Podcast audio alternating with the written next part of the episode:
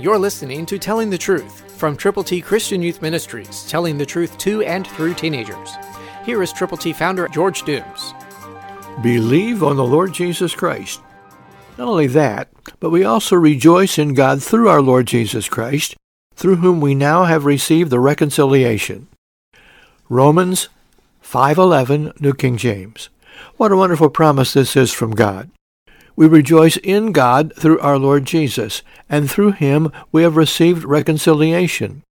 Redemption is yours when you turn to Jesus from your sins, when you receive the gift of God, eternal life, by believing on the Lord Jesus, and then when you're willing to tell others, confessing with your mouth the Lord Jesus, knowing and believing in your heart that God did indeed raise him from the dead. The world is waiting to hear that message. It's a message that is urgent. It needs to be shared today. So when you know someone who doesn't know for sure how to get to heaven, or whom you suspect may not know, then share the truth.